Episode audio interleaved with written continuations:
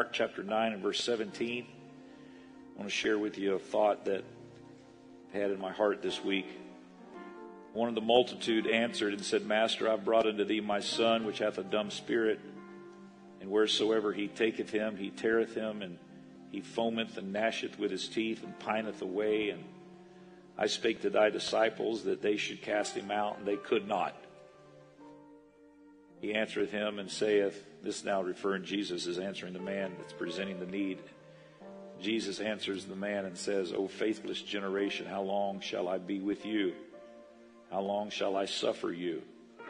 Bring him unto me. They brought him unto him, unto Jesus, and when he saw him, straightway the Spirit tear him, and he fell on the ground and wallowed foaming. He asked his father, How long is it ago since this came upon him? Jesus is asking the father, How long has he been dealing with this? And he said, Of a child. Oftentimes it had cast him into the fire and into the water to destroy him. That's why you need to be careful what you put in front of your kids. Spirits can get in them and they're there to destroy those kids. You think it's just a Disney movie. No, it has a philosophy behind it. Oftentimes it hath cast him into the fire and into the waters to destroy him. The enemy is trying to destroy the next generation. But if thou canst do anything, if you can do anything, have compassion on us and help us.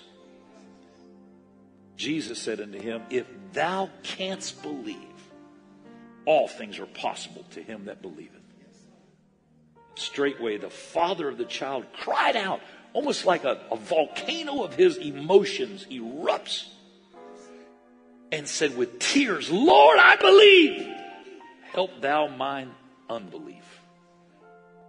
I want to speak this morning on this subject. I choose faith.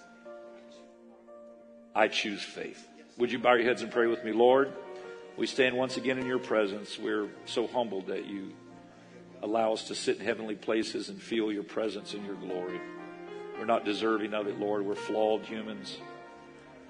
And Lord, we suffer with all the emotions of any other normal human being that's trying to make it through life. But you have given us access into your presence. You have allowed us to sit in heavenly places, to know you, the power of your name, the anointing of your spirit, and the authority of your word. Pray now, Lord, that as we look to this word, that it would marinate in our minds and spirits, and that the word would fall on good ground and change us from the inside out. In Jesus' name, everybody said amen. You may be seated. Thank you for standing. Many of the circumstances in life that you and I face they force us to make a decision to choose between faith or fear. The flesh leans toward fear, but the spirit leans toward faith. And we're made up of body, soul, and spirit.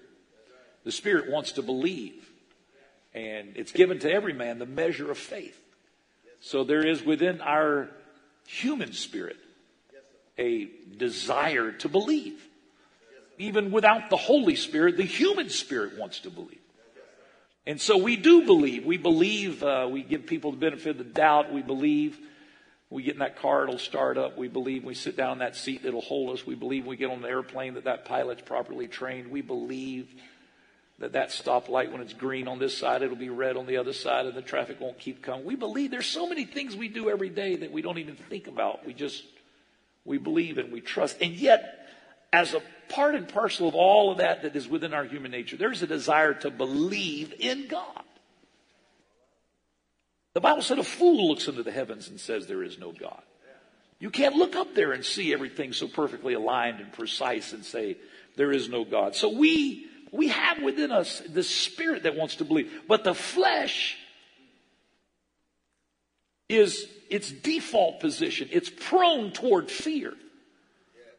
And when I get fearful, I'm operating in the flesh. And uh, fear can be a, a guide. It's important um, to, to listen to the fears that we have because uh, humanity, this flesh that we have, has within its DNA a nature to preserve itself. And it knows it has a limited shelf life, and we know that we have limitations of time and space and strength and so forth. So in our flesh, we fear. We, we uh, put in self-defense mechanisms to try to uh, protect ourselves from being hurt and being harmed. And, and, we put these walls up emotionally and physically and, and sometimes even spiritually. And so we have a part of us that wants to believe, and yet we have a part of us that is overwhelmed. And it's not always an easy choice. Sometimes we choose to believe, but we hedge our bets with a backup plan. We say, Lord, I believe, but just in case. Plan B. Sometimes we have no other choice. We have no other option. So it would appear to be an easy decision to believe or not to believe. But then doubt creeps into our mind, even when we have no other options. And one thing is for sure, we find ourselves concerned about the limited options we have, and then fear and doubt can overwhelm us even when there is no other option because we start to wonder why God put us in a position where we have limited options. And so the flesh is always warring against the spirit, you know. It's like that, the old cartoons of the little angel and the little devil on the shoulder. Do it, don't do it, do it, don't do it. And so you have all of this warring within all of us as human beings. This is, this is who we are. And, and there's a choice that we can make.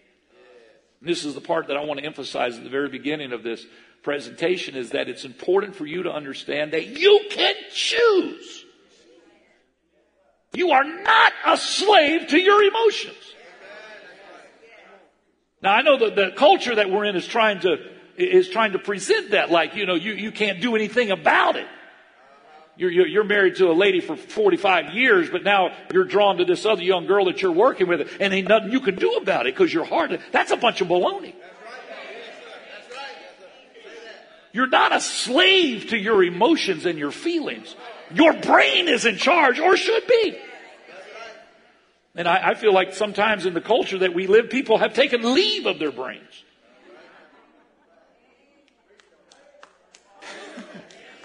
I felt something just kind of crawl up on me right there. I. But you can choose. The mind controls how you feel.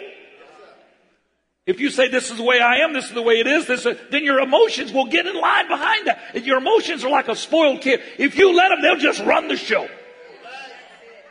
They'll get up every day. This is what I'm doing today. This is what I feel. like. And your brain and your body and your actions and your hands and your thoughts are all just like, okay, whatever you say. Oh, come on. You need to get a grip.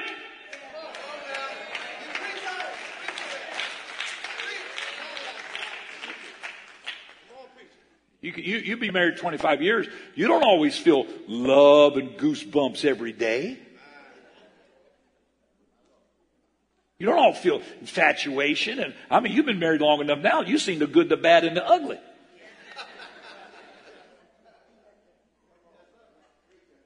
But that doesn't mean you quit loving. Because you made a decision. You made a decision until death do us part. You made a decision. You're committed to that decision. And you stay committed to that decision and the emotions will come along and line up. You choose to, I choose to love. I choose to be faithful to my spouse. I choose to be faithful to God. It doesn't mean that every day I wake up and all the answers of life are, or all the questions for life are answered for me. There's times I have questions just like you do. But we make up in our mind, I choose to serve God. I choose to believe. I know I could fear. I know I could doubt, but I choose to believe. And sometimes, even when you don't feel faith, you can choose faith. I choose to trust in the Word of God. It doesn't mean all the circumstances are not going my way. It doesn't mean everything's all lined up and that we're in a perfectly, uh, you know, situation. There may be all kind of adverse conditions around you, but you make up in your mind, I still believe God. I still trust in God. I choose to believe when it would be easy for me to doubt. Does that mean all your questions are answered? No, that just means that you don't find the need to keep asking the questions. Mm. There's some people that spend their whole life asking questions. What about this? How about that? Da da da da. Ba ba ba. I don't know. Ask them all when you get to heaven. Why am I going through this? Why am I going through that? I don't know. There's some things you're not ever going to know. That's why this is a walk of faith. You got to get up every day and say, I don't know how God's going to do it, but I can't wait to see how He does it. And I'm going to rejoice ahead of time. I'm not going to wait till the victory gets here. I'm going to go ahead and rejoice now because I choose faith.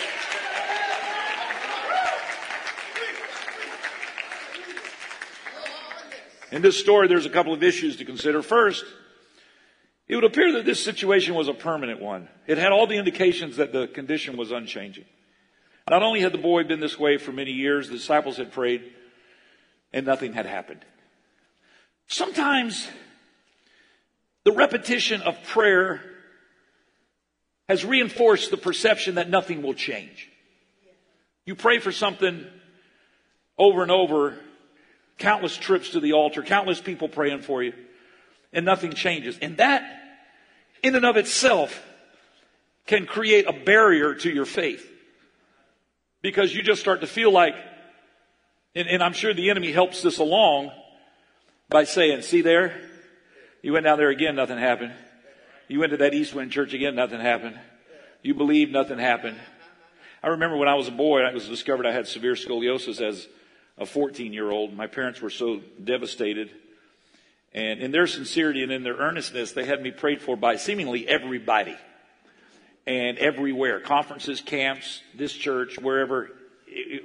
Let's bring little Davy up and pray for him. And so I was paraded around just about everywhere and I was prayed for. And I can remember at one point I was about 15 years old and my father was good friends with Brother Bill Cannell, who was the, the district superintendent over all the churches in Florida. And uh, the campground was up in Ocala. Of course, it wasn't the big auditorium we have now; it was the smaller one. And my father had relayed his concern about his son, me, uh, to his friend, Brother Bill Cannell. And so Brother Cannell decided on Friday night, Friday night of camp meeting, Friday night, to call 15 year old David onto the platform. So here I come. It's not enough that I'm wearing a back brace at 15 years old. That alone, when you're 15 years old, you can be humiliated with everything going right.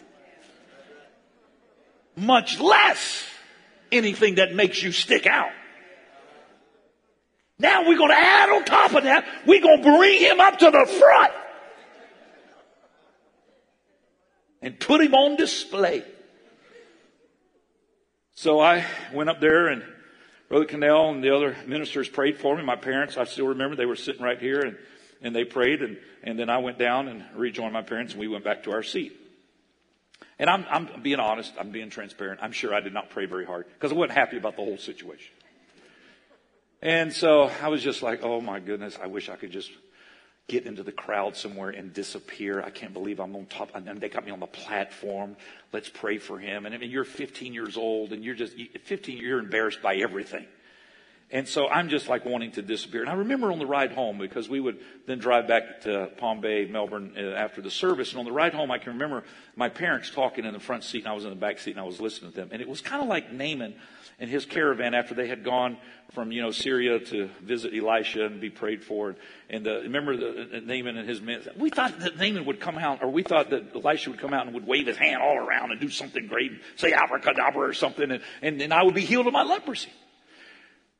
But instead, he told me to go dip seven times in the Jordan River, you know. And I can't believe that. And he was offended. He was going home. And, and, and, I think it was kind of like that way with us. We were driving back to Palm Bay, and and my parents were like, I thought, you know, there would be more prayer, you know, and I thought that they would all gather around. And it, it just seemed like it was because when you're facing something, it's the biggest thing in your world.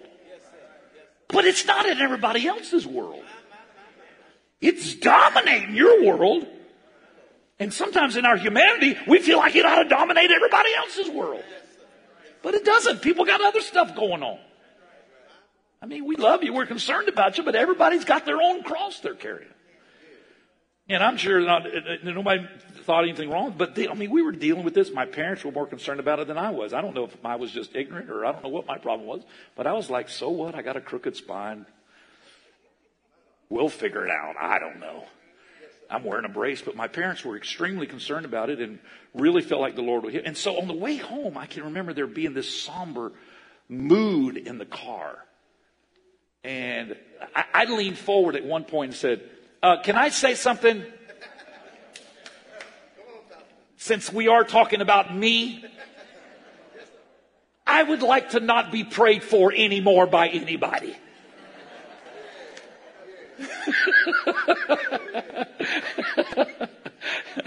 and, and I'm sure, you know, I got great parents and I'm sure that they understood, you know, what I was dealing with as a 15 year old.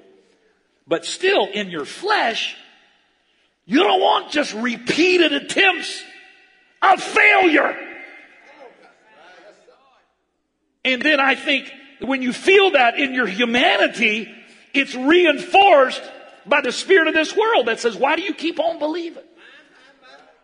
Why do you keep on trusting God?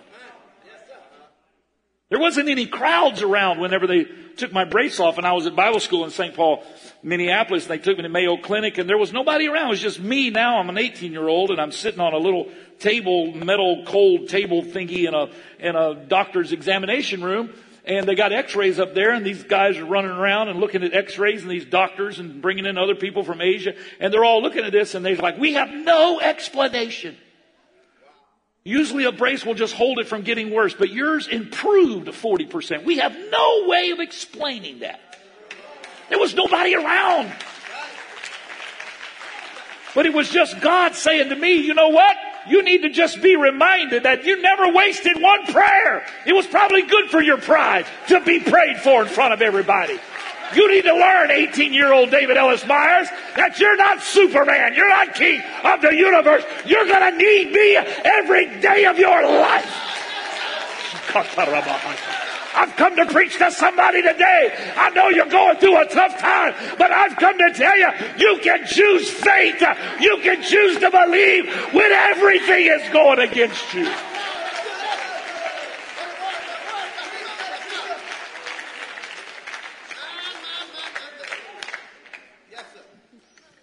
No doubt this is what this father was facing with his son.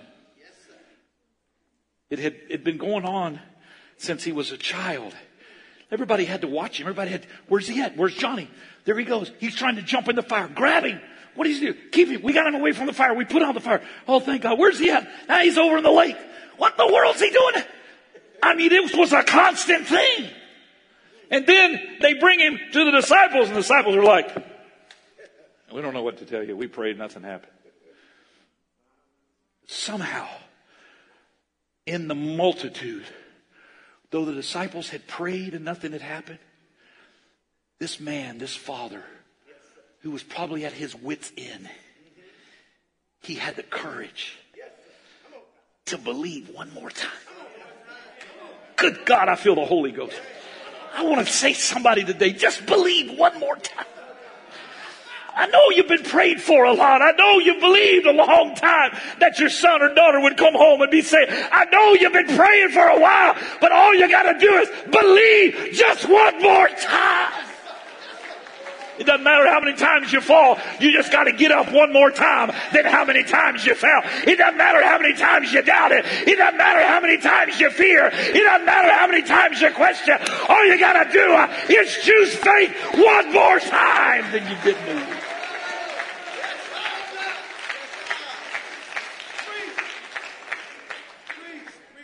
And when he presented the need, that took a lot of faith. He was not congratulated. He was ridiculed. He became the face of an entire generation that struggled with the fact that Jesus was the Messiah. I'm just wanting my boy delivered. Jesus says in verse 19, He answered him, referring to the man, the father, and saith, O faithless generation, how long shall I be with you? How long shall I suffer you? Bring him unto me. Now, some would say that he was frustrated with the disciples. And so he addressed these comments to his disciples. Because the man said, I brought him to your disciples and nothing happened. But the verse says he answered him, referring to the Father. And it would appear that the comments were addressed to the Father. And later on, when the disciples asked the Lord, why, you know, when we prayed, nothing happened, and, and when you prayed, he was delivered. What's up with that? And the Lord didn't say to them, it's because you don't have enough faith. You're a faithless generation. He didn't say that. He said, some miracles require prayer and fasting. You got some big hairy devils and you can't just name it and claim it and blab it and grab it. Some things you got to get a breakthrough through prayer and fasting.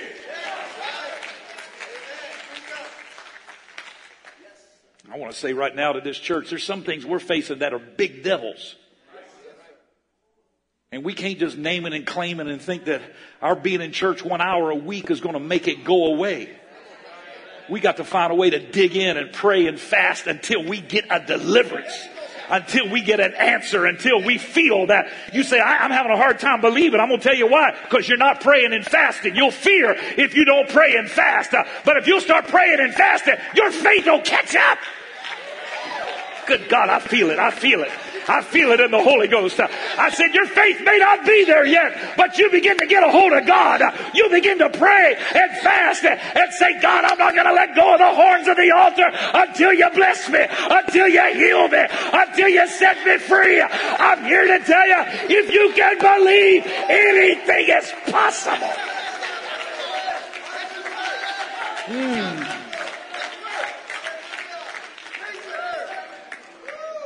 So, in addition to that, the man admitted that he was struggling with his faith. He said, I believe, but help my unbelief. So, all of those things would come together in collaboration to indicate that the issue of who Jesus was addressing his comments to was the man who had presented the need, the Father. So, if the man is doubting before, because of this being prayed for by the disciples, nothing happened. The fact that it had gone on since he was a child. If he was struggling then, it must have been exacerbated with the comment by Jesus about a faithless generation. The point is, this man had every reason not to believe. Longevity of the circumstance, failed past prayer attempts, embarrassment, ridicule, but still,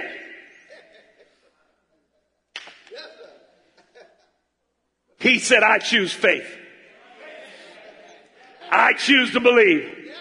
I'm not going to tell you that I'm Superman and everything's lined up and I'm full of faith. I'm here to tell you, I got some unbelief and I'm asking you to help me and pray for my unbelief. But Lord, here I am one more time. Here, here I am again. I'm right in front of you with my hand up saying, God, I still need you. I'm still here. You can choose to believe when everything is against you. You can choose to believe when you don't feel belief.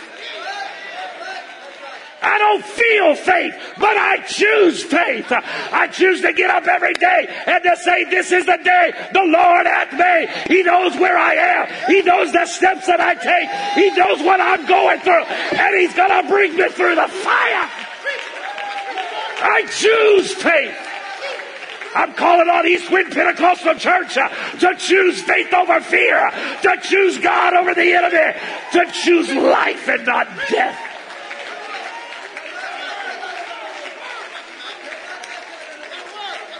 God's got you. I said, God's got you.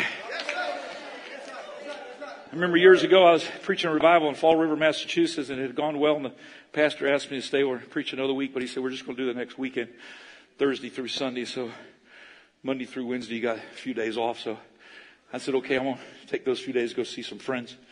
Everything that could go wrong went wrong. By the time I got back to that revival Thursday night, I was in no frame of mind to believe. And I was praying before service, and I said, Lord, you're going to have to help me. And I remember the Lord just putting a thought in my spirit. I never forgot it.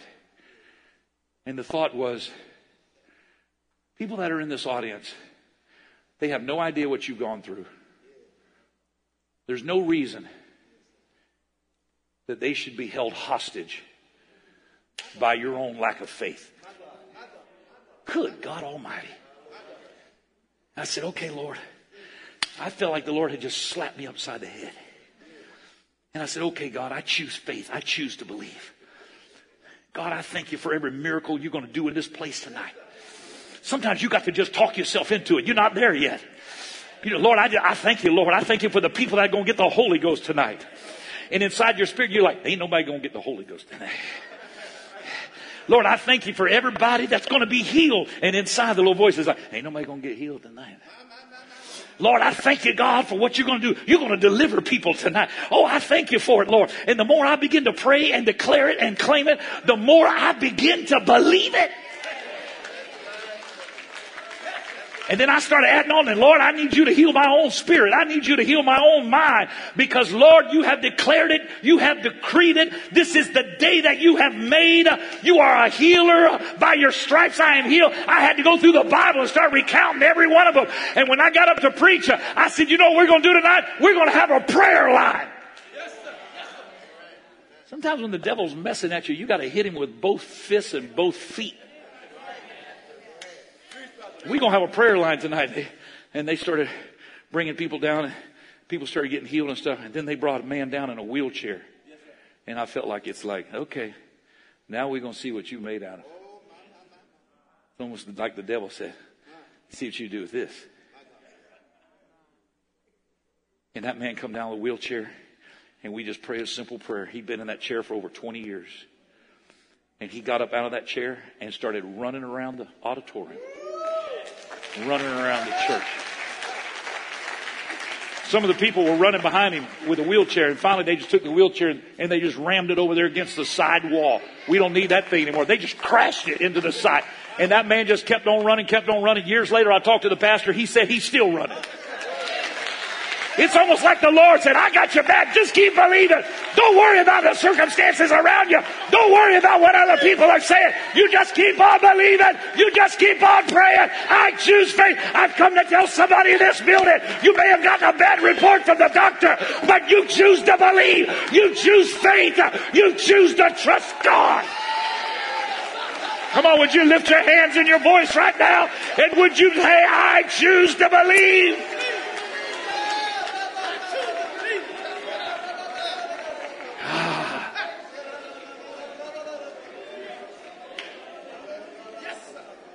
We got people in this church facing cancer.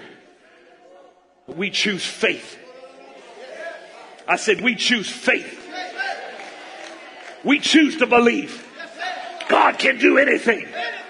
We're not supermen. We doubt at times. We've got fear, but we choose faith. We choose to believe that God is able. And not only that He's able, but that God is willing. We believe God will. I said, we believe God will.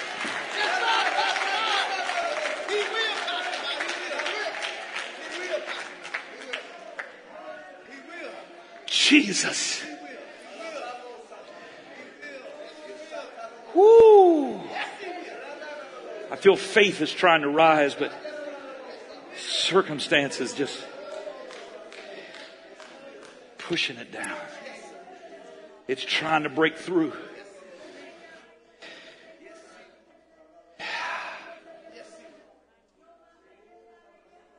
Jesus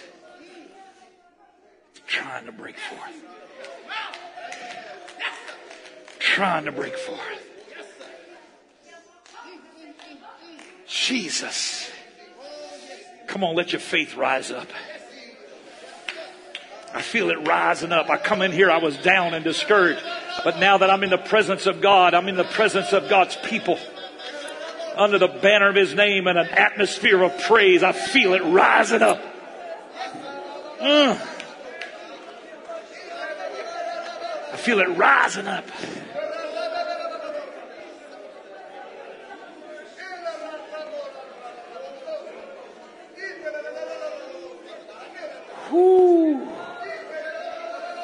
Ishokoto Rabasata.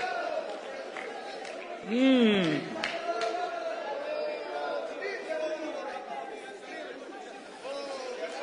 In the name of Jesus. Woo! Uh.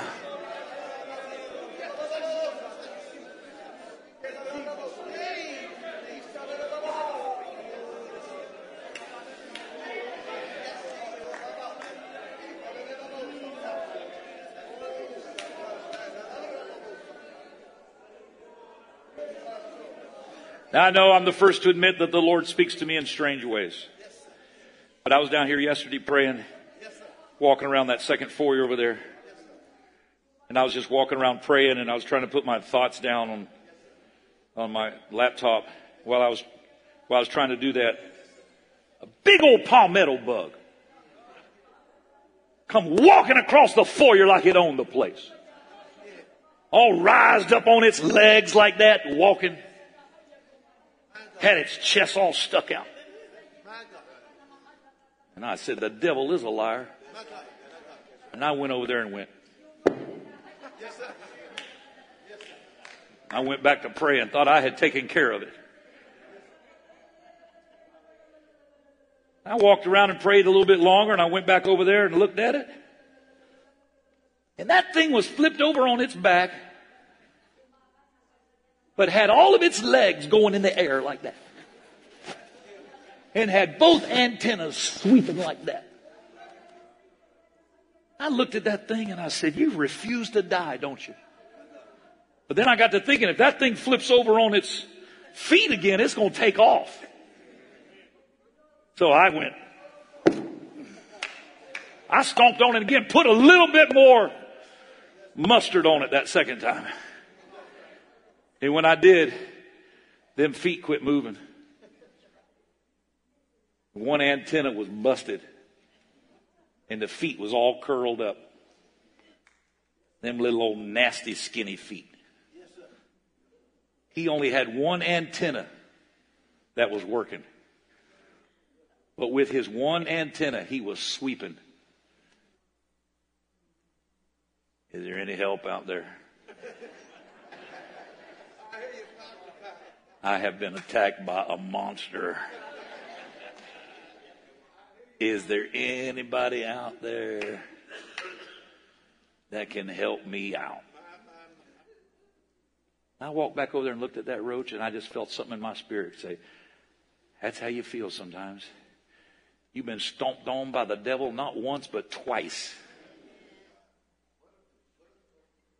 You thought you had it beat and it came back again. It has knocked you on your back. And you can't hardly move your feet to even get to the house of God. But with your one antenna, with your mustard seed faith, is there a God out there?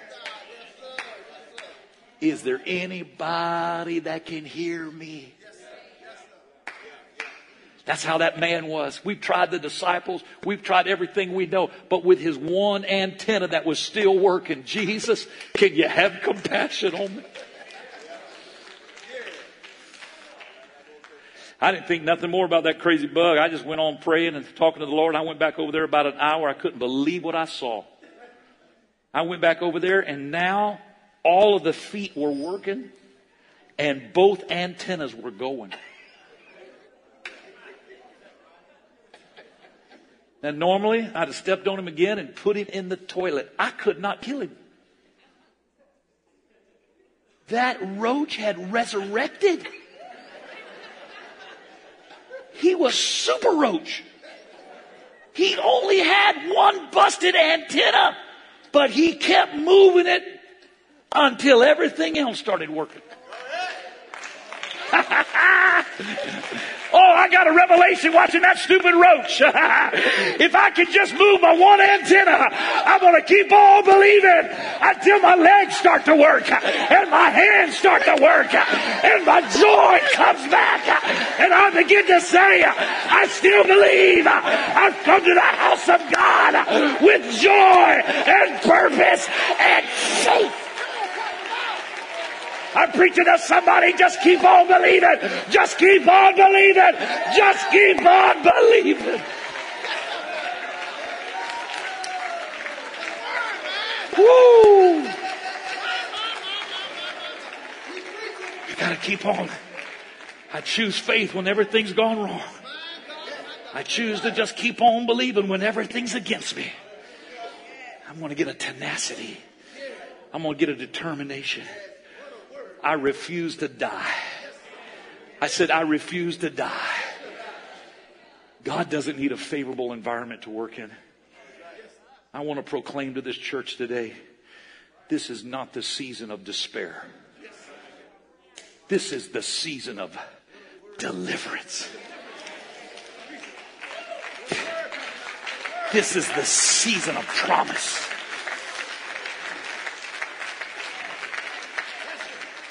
The atmosphere that ushers in the season of promise is not what we think. In fact, it's quite the opposite. It is an unfavorable atmosphere that brings in the supernatural. Consider the atmosphere that brings a crop to harvest. It's the uncomfortable heat and the thunderstorms that produce the concentrated rains. When we plant in the spring, we plant with faith, with a promise that the season will produce an atmosphere, though uncomfortable for us, it will produce an atmosphere exactly what the promise needs to bring it out of the ground. The atmosphere brings a fall harvest. It jumpstarts the growth process. It activates the necessary ingredients to bring a seed to the point of fruition. It's not by accident that he said that our faith is as a grain of mustard seed. It's just a seed. And that seed is watered by adversity. So that when it appears that everything is against you, I'm going to tell you something today. I mentioned it in the early service. C.S. Lewis wrote a, a, book called The Screwtape Letters, and it was a parable about a conversation that the devil was having with one of his generals, Wormwood. And it was about they were throwing everything they could at this Christian, and the more they threw at him, he just kept on worshiping God. And finally, hell was so exasperated. I've come to tell you that hell is never at its weakest point as when it tries to bring everything against you and nothing works. You're still in the house of God. You're still saying, bless the Lord, oh my soul, and all that in me is. The devil thought he'd have knocked you out a long time ago, but you just kept one antenna sweeping. You just kept believing there's still a God out there that he's got my back. He's gonna see me through.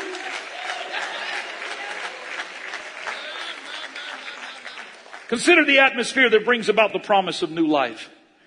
The process of childbirth, though uncomfortable to the mother it's exactly what the child needs to sustain life outside of the womb. The season of promise may be nine months, but when it is the most uncomfortable, when it is the most awkward, and then finally, when it is the most painful, the promise is manifested with the miracle of a new baby. Consider the atmosphere that brings about a spiritual promise. Uh, the disappointment of the crucifixion of Jesus brings about the promise uh, that Jesus gave them weeks earlier, destroy this temple and in three days I will raise it up. Calvary, though discouraging, brought the exhilaration uh, of the resurrection. The disappointment of the ascension of Jesus brings the promise of the Father with the outpouring of the Holy Ghost in Acts chapter 2 and the persecution of the post-apostolic fathers brought in the revival fires of Christianity that could not be contained and swept the world world and we're still the remnant of that. That is all because of a season that appeared from the outside to be a season of despair, to be a season of hurt and pain, but it was the season of promise. This is not our season to die. This is our season of promise. I choose to believe. I choose faith. I choose to live and not die because God is not held hostage to the contrary winds that blow. He's not confined by the parameters of inflation and affliction. This is fertile ground for the hand of God. It is harvest time. It is the season of promise.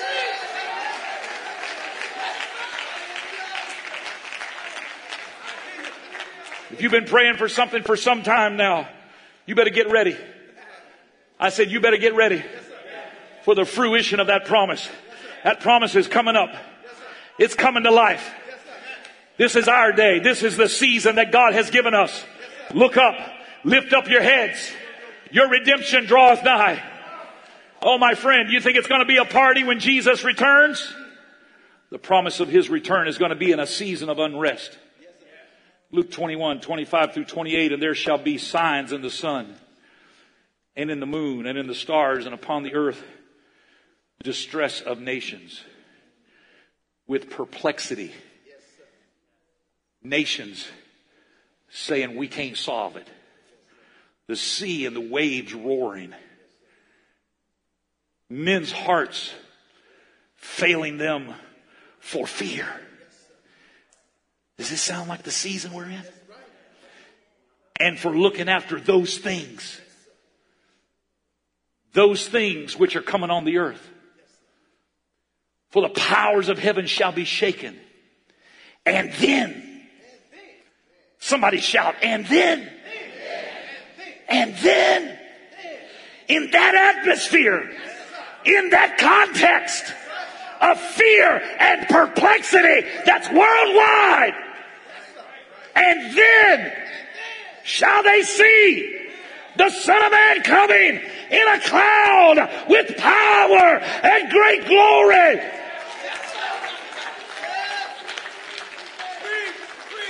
And when these things begin to come to pass, then look up and lift up your head. When these things begin to come to pass, look up and lift up your heads for your redemption draweth nigh. He's not a long ways off. He's not a far way off. He is close. He is close. He is close. John 4 35, say not ye, there are yet four months, and then cometh harvest. Behold, I say unto you, lift up your eyes and look on the fields, for they are white already to harvest. I ain't talking about four months from now. I'm not talking about four weeks from now. I'm talking about right now. There's not another thing that has to happen. We are in the season of revival. We are in the season of the miraculous. Uh, God is rolling up his sleeve. He's just looking for somewhere that he can work uh, and do a mighty work. Uh, I want to raise my hand to heaven and say, over here, Lord, over here, Lord, we need your help. We got nowhere else to go. We're looking to you. You're the author and the finisher of our faith. We choose faith.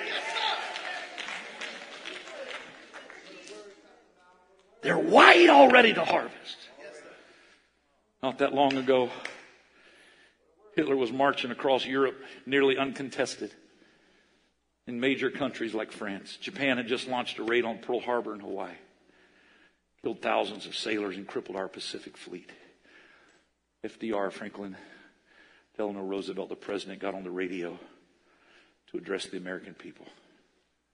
A country that's in chaos said those famous words that echo in my brain this morning. The only thing we have to fear is fear itself. In other words, we don't need to fear the Germans or the Japanese or the Axis powers. We need to fear ourselves. Because if we can't get control of our own fear, then we'll lose. Our greatest challenge is our own mindset. But if we can control our fear, anything is possible. America responded and began to produce the greatest war machine the world has ever seen. It culminated with the building of two nuclear bombs, a weapon that had never been unleashed on mankind. They woke up a sleeping giant because America said, We refuse to die in fear. I feel a prophetic voice through the Christian generation of this world. This is not our time to fear and to die. This is the time for the church to rise up and say, This is our day. The only thing we've got to fear is our own fear. But if we can get the right attitude in the right atmosphere, anything is possible. Jesus is looking to see if he can find a people. Is there a people in Palm Bay? Is there a people in Brevard County? Is there anybody under the sound of my voice that can choose faith? Faith. Stand to your feet. The right action in the right atmosphere with the right attitude brings about the reality of the promise. The promise of the Holy Ghost required the right action on the followers of Jesus. The promise of revival in the last days required the right action. Go ye into all the world. Teach all nations, baptizing them in the name of Jesus. It wasn't a conditional promise based upon perfect circumstances. It was go. We choose to believe. We choose to go. We choose to claim our promises. We claim the promise of healing. If any two shall agree together, you shall ask in my name. We choose the promise of miracles. These signs shall follow them that believe. In my name you shall cast out devils. We choose to claim the promise of power. You shall receive power. After that, the Holy Ghost is come upon we claim the promise of forgiveness. Seek and you shall find. Knock and it shall be open. Ask and you shall receive. We choose the promise of blessings. Prove me and see if I will not pour you on a blessing that you cannot contain. We choose the promise of faithfulness. I will never leave you nor forsake you. We choose the promise of salvation. Repent and be baptized, every one of you, in the name of Jesus Christ, uh, and you shall be filled with the gift of the Holy Ghost. We choose the promise of the Holy Spirit of God. Tarry ye until ye be endued with power from on high. Jesus said, These things. When you see these things, what things? Promises of God. He told his disciples, These things cometh not but by prayer and fasting. They're promises. They got to be cultivated. Prayer and fasting produce promises that will be watered by our faith. So, ladies and gentlemen, we must pray. I'm asking each family to pick a day in the week when you can come to the church and for one hour pray.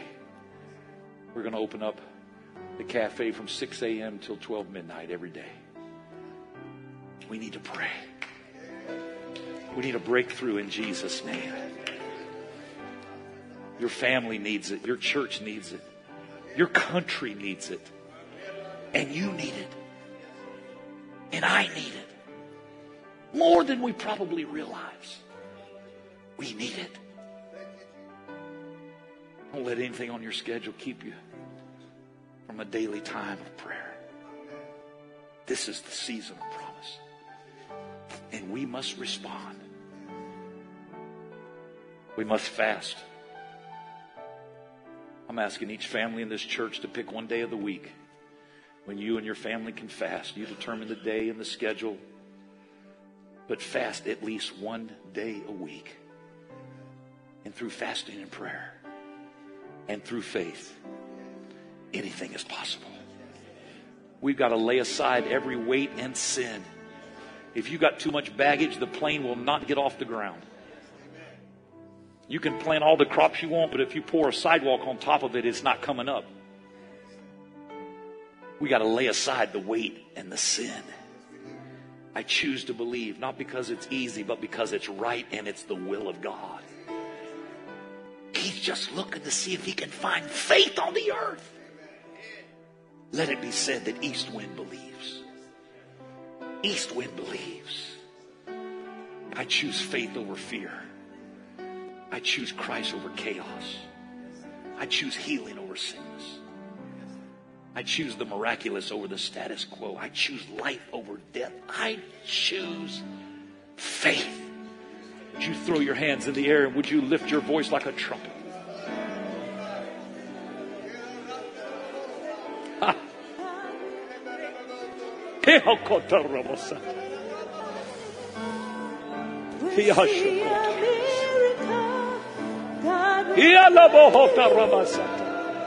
God, we believe for. Move the immovable. Jesus. Break the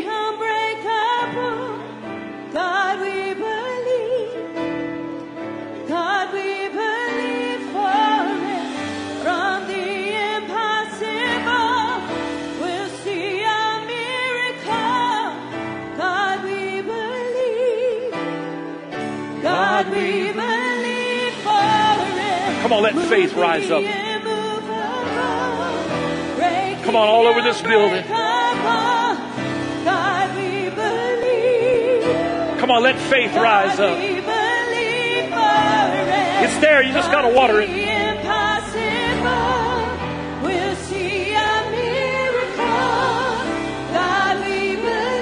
Come on, is there any prayer warriors in this place?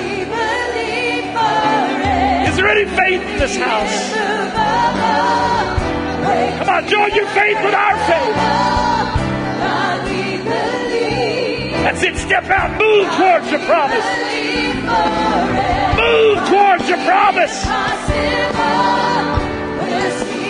I'm not going to wait for it in a passive posture. I'm moving toward my miracle.